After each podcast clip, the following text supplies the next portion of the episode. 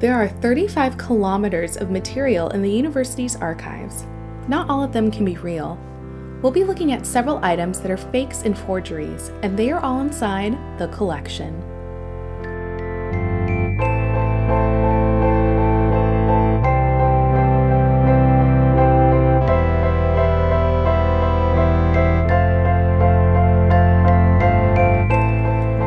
Welcome to The Collection Podcast. My name is Chloe McGulchey. This week's episode is fakes and forgeries. Now, with most large collections, there are bound to be a few fake items. More specifically, these are items that are forgeries, that have been created with the intent of fooling people. And then you must ask, well, why? Why would you fake something? And by answering this question, we begin to understand more about the time in which these items were created and what was considered valuable. Though the legitimacy of these items are questionable, they are remarkable.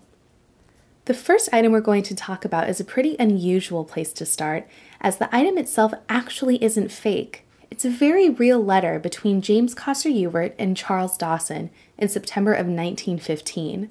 However, it is the contents of that letter that point to one of the greatest forgeries in modern paleoanthropology. To understand this letter, we'll start with the two correspondents. Here to introduce James Cossar Hewitt is Claire Button. My name is Claire Button, and I'm the project archivist on Towards Dolly project, which is a Wellcome Trust funded project that's been running since 2012 about animal genetics. Should I say a bit about James Cossar Hewitt? Sure, absolutely. So he was a professor of natural history at the University of Edinburgh from 1882 to 1927. And he's a very, very interesting character in a number of ways. He's mainly well known for his work with animal breeding. He was doing quite a lot of crossbreeding, particularly with horses and zebras. That's what he was most famous for, because he was trying to... This is before the science of genetics was established. So really all had to go on, because they didn't know about genes and chromosomes and what was going on inside cells.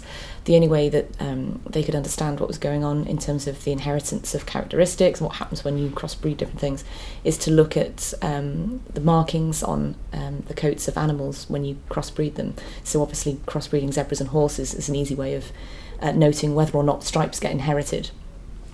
So he was quite famous for doing that, and also because he lived out in Pennycook, just outside Edinburgh, he also kept quite a lot of zebras and exotic animals in his house in Pennycook, so he became sort of a famous local figure for that reason. But he was also quite instrumental in setting up genetics in the university itself, or in Edinburgh itself, because when genetics became established as a science at the turn of the 20th century, Hewitt realised how important it was that that Britain get involved, and particularly Edinburgh, because he'd already established Edinburgh as a centre for animal breeding research. So he kind of pulled a lot of strings, and in 1911 a lectureship was set up at the university, and he was instrumental in creating that. So in many ways, perhaps if it hadn't been for Hewitt, we wouldn't have the modern day Roslin Institute, which is a world-famous research institute that focuses on animal genetics, genomics and biotechnology. Cossar Hewitt was instrumental in establishing zoology and genetics as a field of study in Edinburgh, and was a quite notable figure in the scientific community. He had correspondence with many other scientists at the time, documented through his collection of letters. Cossar Hewitt's papers came to the university in the 1950s. Obviously there's a university connection there because he was professor at the university itself. But it was only really until recently, when we had the funding from the Wellcome Trust, that we catalogued the collection fully. So that enabled letters like this to actually emerge and the stories behind them to come out. Hewitt knew a great deal of people around the world who were interested in science, biology, but also people like Dawson, who were archaeologists, so he does communicate with quite a number of archaeologists, mainly about animal remains, so early Roman horse remains, for instance, which Hewitt wrote about. But this is the only time that we actually see him having anything to do with human remains and early evolution. This brings us to Charles Dawson. Dawson was an amateur archaeologist, the more accurate term being hobbyist. For someone with no real professional training or prior experience in archaeology, Dawson was famous for his unusual and seemingly groundbreaking paleontological finds. Amongst these were teeth from a previously unknown species of animal, later named Plagiolax Dawsoni, three new species of dinosaur, one later named Iguanodon Dawsoni, and a new form of fossil plant, Salanginella Dawsoni. You're beginning to pick up a pattern. Because of his frequent important finds, he was elected Fellow of the Geological Society and the Society of Antiquaries of London. The Sussex Daily News even gave him the title of the Wizard of Sussex. In 1919, Dawson writes to Ewart. The one that we're discussing here was written to Cossar Hewitt from Charles Dawson in September 1915. There's a letter from June 1915 that he writes first, where he's which explains the reason why he's writing to Hewitt in the first place, which is that he's looking to get some help about an unusual specimen of a horse that he's seen. It's nicknamed Satan because it has two horn-like protrusions on its skull, as well as some unusual stripes as well. So because of Hewitt's expertise in horses and coat markings on animals, he's obviously writing to him as the national expert on these things. And Ewart, obviously, we don't have his reply, unfortunately, but we know from the next letter from Dawson that Ewart's obviously said, "Oh, I've got a specimen of a skull that resembles what you're talking about. Would you like to come and see it?" So Dawson replies and says, "Yes, I'd like to come up to Edinburgh and see the horse skull that you mentioned. And while I'm at it, I'll bring up the latest pieces of Eoanthropus for you to see." And I didn't make the connection at first, but when I was cataloguing the letter, I thought, well, I'll look up Charles Dawson, Eoanthropus, and of course the Piltdown hoax story came up immediately. The Piltdown Man skull was asserted as the missing link between ape and man. It was the skull of an early human with a large brain, ape-like jaw, and human teeth. This was coming right on the heels of Charles Darwin's On the Origin of Species and the discovery of the Cro-Magnon Man in 1869. So this meant that there would have been a big rush to find evolutionary artifacts in human remains. It wasn't until 1953 that the Piltdown Man was exposed as a forgery in an article by Time magazine. The skull was actually a composite and consisted of a human skull of the medieval age, a 500-year-old lower jaw of an orangutan, and chimpanzee fossil teeth. Someone had created the appearance of age by staining the bones with an iron solution in chromic acid. Microscopic examination revealed file marks on the teeth, and it was deduced from this that someone had shaped the teeth to be more suited to a human diet. And of course, in neither Dawson nor Ewart's lifetime, it wasn't revealed to be a hoax until 1953, so they were both dead by that point. So we don't know whether Ewart believed Dawson, whether he even actually saw the skull remains himself, but it's interesting to speculate that he did. Realistically, Cossar Hewitt's focus was on animal genetics, not really human. As Claire points out, there's no evidence pointing to his attention or involvement, but it is interesting to imagine what would have happened if Cossar Hewitt had shown interest in the Piltdown Man skull, or if he even saw it. Presumably, he was working more with horses than primates. Yeah, that's true. Yeah. So they have to wonder if somebody has such a strong knowledge of animals, if they could, it would recognize. Yeah, if you could call shenanigans on that skull. Yeah, because of course his background was actual medicine and anatomy, so he'd obviously studied human anatomy very closely before specialising in zoology. So it may well be that because he read so very widely, that he was probably more knowledgeable about these than Dawson was, for instance. Right. So what's also quite interesting is that the two men did actually share quite a lot of mutual acquaintances as well. So there's only two letters from Dawson in the Hewitt collection, and there's lots and lots and lots and lots of correspondence in the archives, but only two letters from Dawson. But it is interesting how many other letters are from people that Dawson knew as well as Hewitt, so they obviously had an overlapping social circle. So we don't know how often they met. They may have only met a few times, or they might have known each other relatively well. There's evidence that Dawson created around 38 fake specimens over the course of his life, all in the hopes of gaining acceptance into various scientific societies and establishing credibility in the scientific world. This possibly explains his correspondence with Cossar Hewitt and the specific mention of the Eoanthropus skull. There were questions asked at the time because it seemed so strange that he was finding all these weird and wonderful things, and it, you know, just so happened that it was always him that found them, or perhaps he was on his own when he found them. I think some people were sceptical at the time, but their doubts kept being sort of talked over and smoothed over, and it wasn't until Dawson had died that it emerged exactly that a lot of his finds, not just the Piltdown, were hoaxes.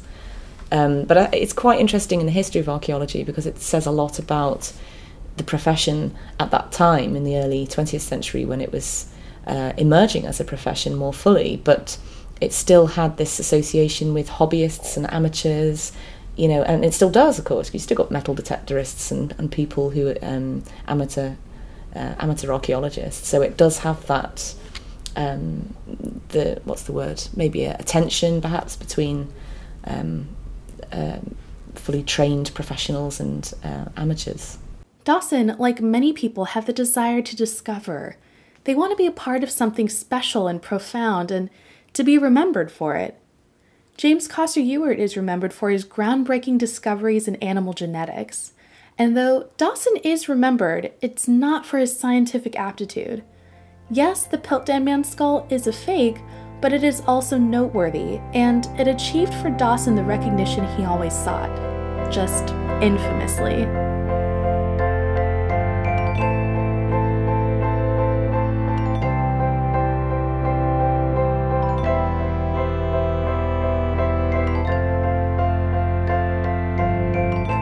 Believe it or not, the next set of items we'll be talking about also come from James Cossar Hewitt's collection, and this time they are two small photographs in the Roslin glass slides.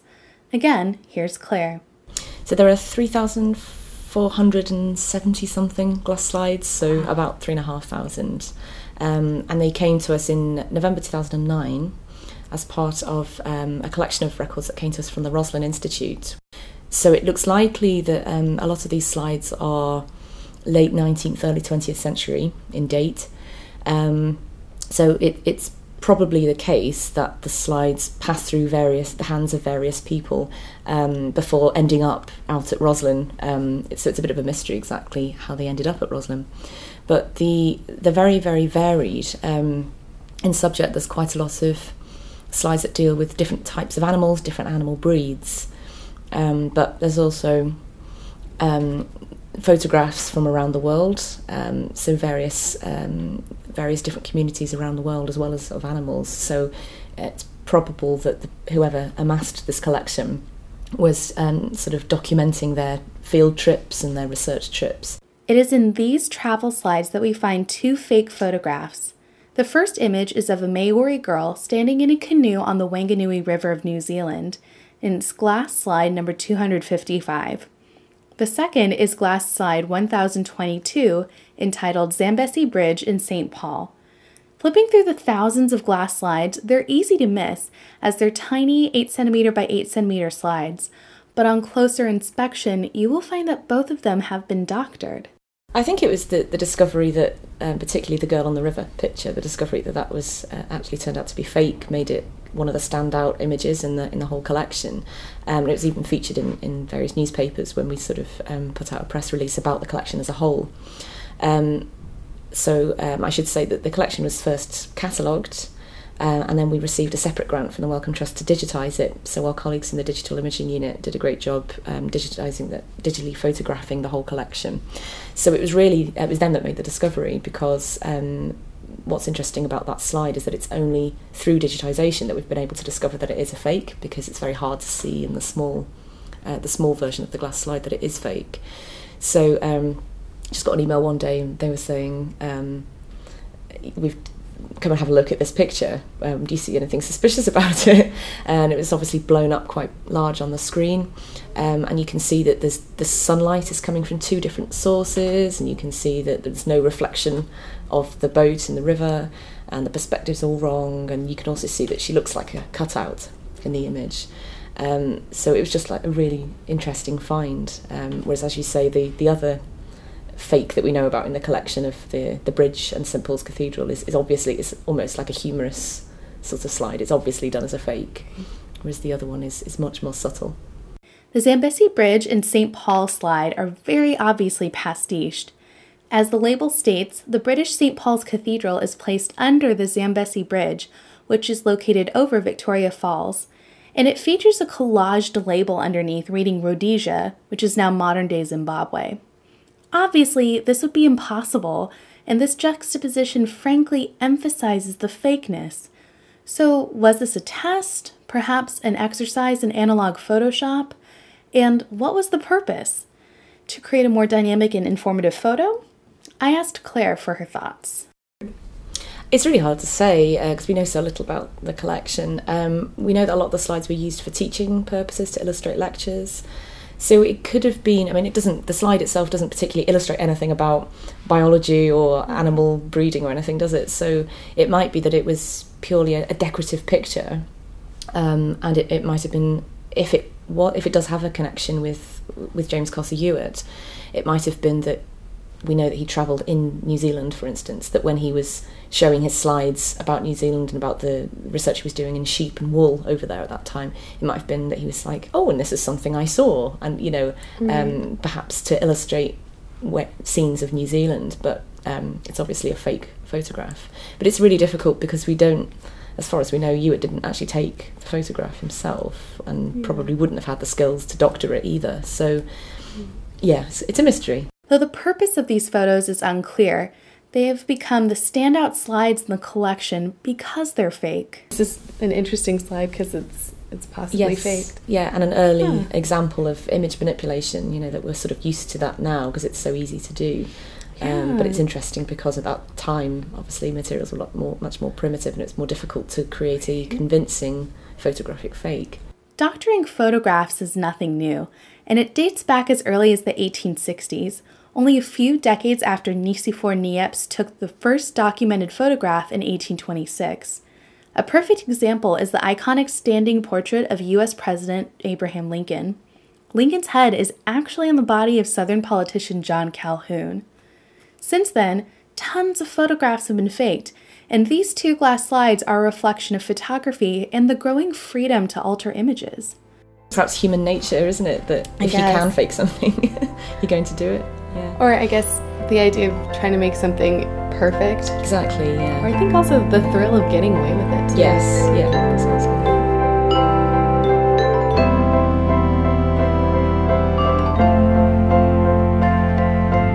As we discuss fakes and forgeries, a crucial element is feigned authenticity. That is, the success of passing is real. And we've looked at a few items that have done this successfully, and they've used a sort of masking or an air of subtlety as to not call attention to the fake elements. This next item does the exact opposite. It is not subtle in the slightest, and it boasts its unique qualities. It is the Franciolini triple manual harpsichord. Oddly enough, this is actually the most visited instrument on our website. So when people search harpsichords or search musical instruments, this is the one they look for. And I think it's because it's a three-manual instrument and it's so unusual. And then they find out, well, it's a fake. This is Sarah. I'm Sarah Dieters, and I am the Learning and Engagement Curator for Musical Instrument Museums, Edinburgh. To understand this harpsichord, it's best to look first at the forger, Leopoldo Franciolini. Franciolini was an Italian antiques dealer in the 19th and early 20th century and is an infamous fraudster. He's best known for his modified and often faked musical instruments. I think Franciolini is interesting because not everything he sold was a fake. So some of the things he sold were legitimate and some of the things he created. And so then when you look back at his catalog, it's interesting to try and figure out, well, which ones did he make and which ones are real? And so just because it went through Franciolini's workshop doesn't necessarily mean it's a fake. Right. So sometimes they are actual real items, but ours is definitely a fake. One of Franciolini's signatures was the addition of manuals or keyboards to old instruments. The name triple manual says it all, as he added not one, but two extra rows of keyboards, being one of 5 triple manuals he created in his lifetime. The original instrument itself, at the very core of this harpsichord, is a legitimate instrument. It's a single manual harpsichord, so a harpsichord with just one keyboard, and it was made in 1627, and it was made by an Italian maker called Boccioni. And What Franciolini did is he took this single manual harpsichord and he made it longer, so to give it more grand scale, and then he added two more keyboards to it. And so he just created this ridiculous instrument. It couldn't even work at the time that he made it, because he didn't actually make it so the action, so the inner parts of it would actually work. But the idea is when he sold it, it didn't have to work because it was supposed to already be over 200 years old. So, it was okay that it was broken because it was an ancient item. Are three manuals even legitimate instruments? Like, are there functioning three manual harpsichords? There are, we think. So it's kind of fun to say that. Because double manuals are... Their double manuals are really common. Yeah. And then... say in an organ, there's three manual instruments. There could be four manual instruments for organs. And they think that there are three manual harpsichords. There's an instrument that's made by Haas, who is a German maker. And they do think that one of his instruments is a legitimate three manual harpsichord. Now, in the world, there's about 5 or 6 three manual harpsichords. And they really think only one of them is legit, and the rest of them are probably Franciolini's. Franciolini didn't stop at just the manuals. He often added numerous lavish details that created a sense of opulence, which was definitely a selling point for these instruments. However, these details add to, if not reveal, the fake quality of this harpsichord. So he elongated it, he added these additional keyboards to it, and then he put it on a new stand, which this stand is kind of an over-the-top, French Rococo stand. It's way too heavy for any kind of Italian item, but I don't really know where he got it from. If he had it made, we're not really sure. But yeah, it doesn't match the instrument itself. And then he painted it in this kind of garish gold color, and it's covered in paintings of monkeys and all kinds of fantastical creatures. But the funny thing is that's actually not the original paint job that he did. Really? When he put it in a catalog that was printed in, I think it's 1910, that three manual harpsichord that we have is actually painted in a completely different design. And then he repainted it and resold it. So, I guess maybe he had it painted, it wasn't selling, and then he had it repainted, and then it did sell. Interesting. So, yeah, that design is yet another one of his paintings. And I find the paintings so bizarre because the inside, to me, is kind of the traditional Baroque landscape that you find on the inside of the lid. Lid painting, but the monkey painting is what gets me, because it's like, I can't tell if it's kind of if it's supposed to be like an Indian decorative art, and I don't even know what region or era it is, but it's so wrong. It's wrong. It's a weird juxtaposition. It's wrong in so many ways, and I think it just perhaps is going into the fashion for Orientalism at the time, and so it's not even really good Orientalism, but it is kind of using, it's kind of chinoiserie, but it's not, and it's gold, and even the paintwork itself is not that good. Like, the craftsmanship, whoever the painter was, wasn't very good at it. Not only was the craftsmanship poor, but Franciolini's instruments were full of inaccuracies. One thing that I find hilarious is that he would paint on Latin mottos. And he was terrible with Latin. So his mottos, his grammar is completely wrong often. And so it was just like he found some Latin words and put it in there to make it look old. But he didn't know Latin. And so a lot of his Latin mottos just make absolutely no sense. Franciolini's earlier keyboard instruments featured sharp keys, or the black keys, falling in groups of 3 instead of the alternating 2-3 pattern. For anyone who was familiar with a keyboard instrument, this would have been so obviously fake, but this harpsichord managed to fool many, including musician and collector Raymond Russell. And Raymond Russell was a collector of keyboard instruments, and he really knew his stuff. It wasn't like he was just some guy collecting them because he thought it was pretty. He was actually considered to be an expert in keyboard instruments, and he wrote a book about the history of the keyboard that is still considered to be one of the best books about the history of the keyboard. But for some reason, Raymond Russell also believed that this was a legitimate instrument. Really? So he really thought that this three-manual instrument was a three-manual harpsichord from 1627. And yeah, when his collection was given was loaned to the university in 1956 and then eventually gifted to the university, he still thought that this was a legitimate three-manual harpsichord. And what happened was that the curator of the collection kind of noticed that there were problems with the instrument. One of the issues is that the name board is upside down. Usually that's not a good sign if your name board is upside down. And so he really started to investigate it, and he then was able to discover that this had gone through Franciolini's workshop. It wasn't so much that Franciolini's instruments were undetectably fake or that his patrons were easily duped, but really it was that collectors didn't care. Form and function took a back seat to ownership and the desire to have. These have issues that, you know, someone should maybe raise their eye and think, well, what's going on with this? But I think that the drive to collect during this time period kind of overrode the thought process of making sure this was a legitimate item. Also, you're buying it out of Italy, so it's kind of, you think, oh, well, there's going to be all these old ancient instruments in Italy, so maybe this is one too, you know? You can just get it from this Florentine dealer and it's a legitimate item. At the time, nobody was really looking into the validity of these things. It was really to be the one who has the three-manual harpsichords, you know? So they could say, oh, I'm the person who has the 17th century three-manual harpsichord.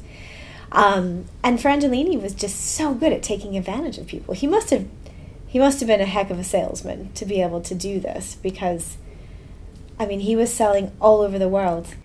Now, you have to be wondering, did he ever get caught? And the answer is yes. Yes, he did. In 1910, Franciolini was put on trial for fraud after his instruments were sold through a third party to Wilhelm Heyer, who was an astute German collector and someone who was very familiar with instruments. Franciolini was found guilty, and this case ruined his reputation in Germany. But this didn't stop him. He figured there was a whole market outside of Germany who hadn't caught wind of the trial and continued producing and selling forged instruments until his death in 1920. Because Franciolini's instruments were so widely and internationally collected, these collections have made their way into many museums and institutions. Being fake, however, makes many of these items polarizing. Although these instruments are fake, in museums, they're almost like a sense of pride that you have a Franciolini, because he's now become quite a personality in musical instrument museums, because almost all museums have a Franciolini. Like, someone has gotten duped along the way by Franciolini. And so our collections have them. And museums, they decide whether or not they actually want to exhibit it or not, because for some collections, you don't want to say, like, well, you know, a curator or a collector just didn't really know what was going on and was, you know, taken over by this fraudster. But other ones are quite happy to say, like, look at this item, this is a fake, but because it's part of the story of collecting musical instruments. Just because this harpsichord is fake doesn't mean it isn't interesting or noteworthy. While the Franciolini triple manual harpsichord is a visual spectacle, it also paints a picture of collecting musical instruments. This was someone who was able to trick a lot of really well-known collectors. And it shows kind of the ideas of the time, the drive, the passion to get these things, that this guy was able to take advantage of so many people. I just love him. I think he's great. I think he's great, and I think I would have liked to have met him, because I think he would have been a great salesman, and he probably would have sold me this three-manual harpsichord. Probably.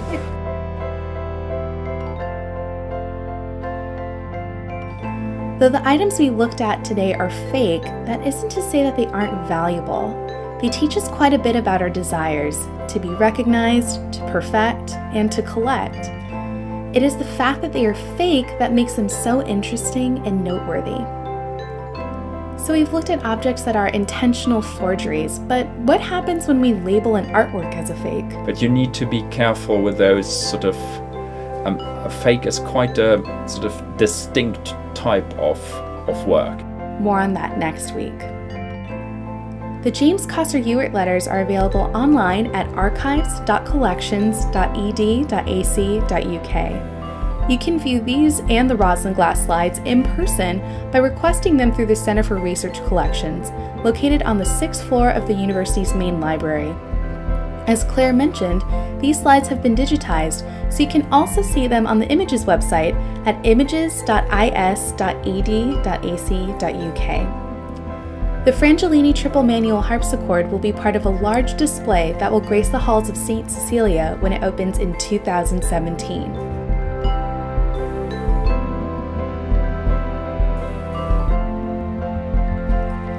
Now these are the types of images you have to see to believe, so definitely check out our blog at uoeartandarchives.tumblr.com. We've provided images from this specific episode, as well as past episodes. The podcast is also provided on the blog, so you can listen and follow along with the images. The Collection Podcast is a production of the University of Edinburgh and the Centre for Research Collections. It is written and produced by Chloe McGulchey. Executive producer is Neil Lebeter. If you'd like to know more about these items and other items in the collection, please visit the university's collection website at collections.ed.ac.uk. Better yet, you can see these items online at images.is.ed.ac.uk. My name is Chloe McGulchey, and as always, thank you for stopping by The Collection.